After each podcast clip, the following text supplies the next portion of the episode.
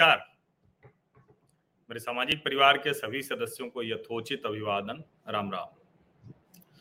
देखिए, देश में जो कुछ हो रहा है, वो बहुत स्पष्ट तौर पर दिख रहा है। पहले भी यही सब होता था, लेकिन थोड़ा दबे छिपे होता था। आजकल खुलेआम हो रहा है। और खुलेआम भी किस कदर हो रहा है, इसका अनुमान आप मौलाना मदनी के बयान से लगा सकते हैं। अभी जमीयत उलेमाए हिंद का अधिवेशन था। देवबंद, समझ रहे हैं ना? और वहाँ तीन दिन के अधिवेशन में ईदगाह से लेकर, ज्ञानवापी से लेकर बहुत से मसलों पर प्रस्ताव पारित किए गए। सबसे महत्वपूर्ण बात आज मदनी ने बोल दी, जो मौलाना असद मदनी है और बड़ी अच्छी अच्छी बातें बोलते हुए दिखते हैं। लेकिन आज उन्होंने जो किया है, वो दरअसल उस बड़े एजेंडे का हिस्सा है, जिसको लंबे समय से कहा जा रहा था कि अब वो बहुत, जिसको कहते हैं ना कि बिना संकोच अब वो ये कहने लगे वो कट्टरपंथी, इस्लामिक ताकतें, जो जरा सा संकोच करती थी अभी तक। अब वो खुलेआम कह रहे हैं। और किस तरह से कह रहे हैं उसका अनुमान लगाइए। हिंदुस्तान में अगर कोई हिंदुओं को ये कहे कि अगर तुम्हें हमारा रहना, खाना, कपड़े पहनना पसंद नहीं है तो चले जाओ यहाँ से। ये कल्पना कोई कर सकता है क्या? लेकिन ये हो गया। ये किया जा रहा है। अब आप इसी से अनुमान लगाइए कि क्या कुछ करने की कोशिश देश में हो रही है? और अलग अलग घटनाएँ हम ढेर सारी सुनते आए हैं। अभी नुपुर शर्मा को जिस तरह से धमकियाँ दी जा रही हैं, मारने की बात की जा रही है, और जाने क्या क्या कहा जा रहा है। अभी मैंगलोर में जिस तरह से बच्चियों को हिजाब पहनाकर भेजा जा रहा है अभी केरल में जिस तरह से हिंदुओं और ईसाइयों को अपने अंतिम क्रिया कर्म के लिए ज़रूरी सामान बचा के रखने को कहा जा रहा है, और न्यायाधीश तक को कह दिया जा रहा है कि इनकी चड्डी जो है वो खाकी है। और अब मौलाना असद मदनी कह रहे हैं कि अगर हमारा रहना खाना पसंद नहीं आ रहा, यदि हमारा मज़हब पसंद नहीं तो कहीं और चले आओ। कहीं और चले जाओ। अरे, मज़हब पसंद नहीं तो कहीं और चले जाएँ। मज़हब को इस देश की धरती के लिहाज से बदलना होगा या ये धरती मज़हब के लिहाज से बदलेगी? नहीं बदलेगी ये।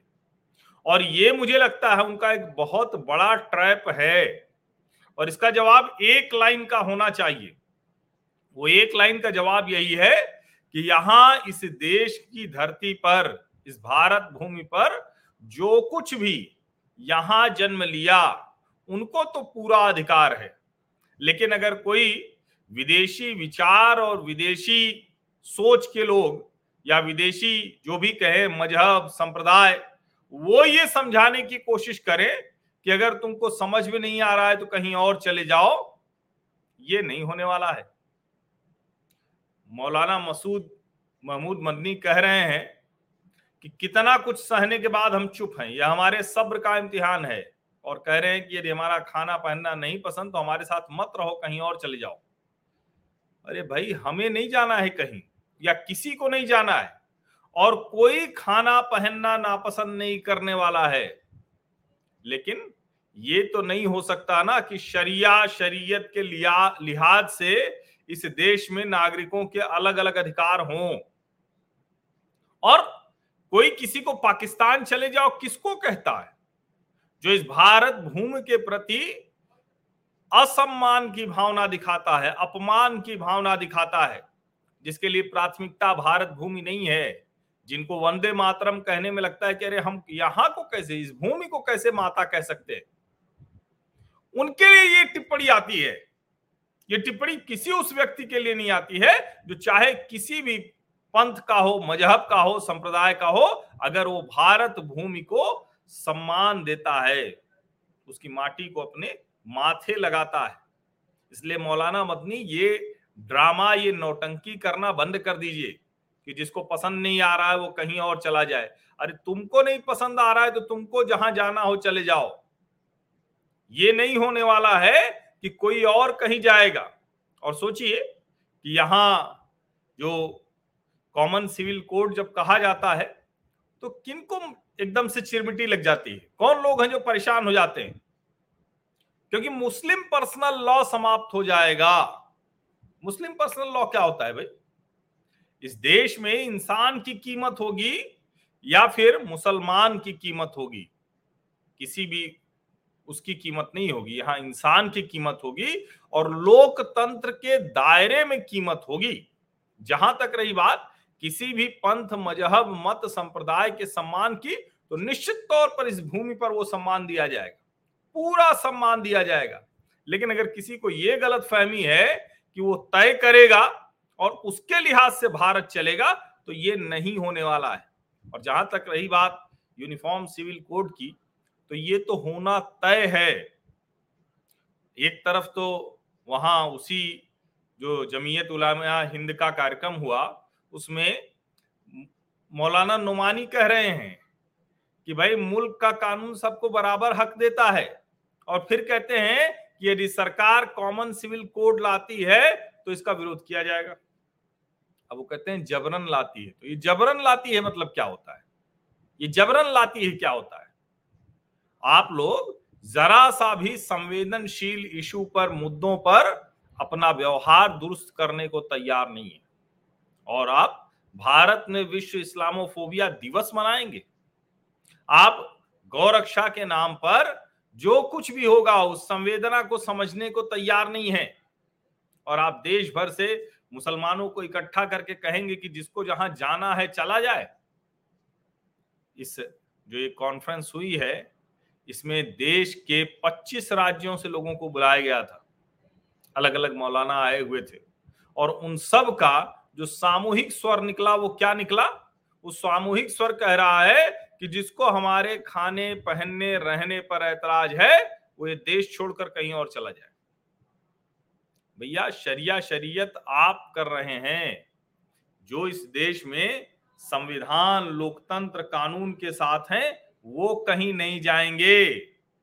वो एकदम नहीं जाएँगे। जिसको शरिया, शरीयत चाहिए, वो जाए अफ़गानिस्तान बस जाए या कहीं और बस जाए। और एक और तमाशा होता है। ऐसे लोग कहते हैं कि ये जो है मुसलमानों को तो मिला था, हिंदुओं को तो अधिकार था नहीं। मुसलमानों को तो विकल्प मिला था पाकिस्तान जाने का, हम नहीं गए। इससे फ्रॉड कुछ आइडिया नहीं है। क्यों नहीं गए भाई?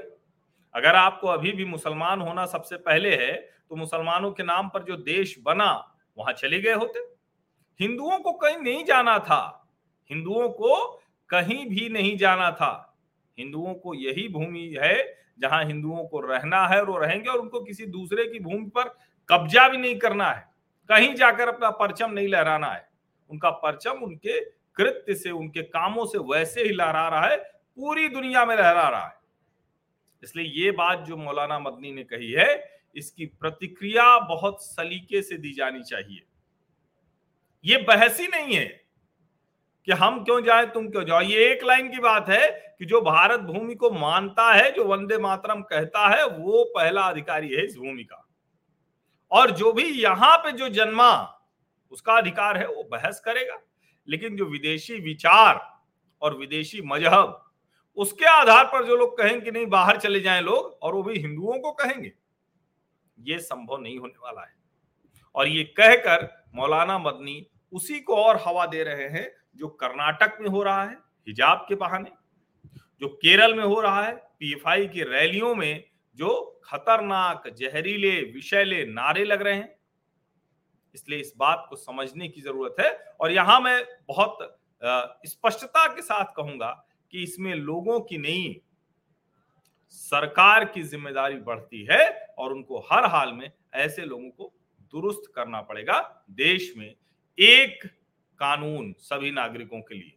ये बहुत ज़रूरी हो गया है। इसको तुरंत प्रभाव से लागू किया जाना चाहिए। एक कानून, एकदम इसको समझिए। एक कानून तुरंत प्रभाव से लागू करना होगा। समान नागरिक संहिता। इसमें कोई भ्रम नहीं होना चाहिए। इसमें जरा सा भी कंफ्यूजन नहीं होना चाहिए। सबको अपने धर्म मानने का अधिकार है, खूब ठीक से। लेकिन नागरिक संहिता तो एक जैसी होगी। अलग अलग लोगों के लिए अलग अलग कानून नहीं होगा। और सचिया, हम तो कह रहे हैं ना कि हिंदुओं के लिए कोई अलग कानून नहीं होगा, कोई प्रियोरिटी उनको नहीं देना है प्रिविलेज नहीं देना है। इस पर क्यों परेशान हो जा रहे हैं? इसका मतलब कि वो मन में खोट है। कहीं तो कुछ बड़ी गड़बड़ है। जो करना चाह रहे हैं, वो शायद करने की स्थिति नहीं बन रही है। शायद इसीलिए ज़्यादा बिलबिलाहट भी है, ज़्यादा परेशान भी हैं, ज़्यादा तीखे हमले भी कर रहे हैं। लेकिन यहाँ पर तीखे हमलों को, जो कहें कि उसका जवाब देने के लिए उन हमलों का, उसके लिए कानूनी तरीका, लोकतांत्रिक तरीका, संवैधानिक दायरे का तरीका, और वो हम सरकार पर दबाव बनाएँगे कि उसके ज़रिए ये सब लागू किया जाए। बहुत बहुत धन्यवाद।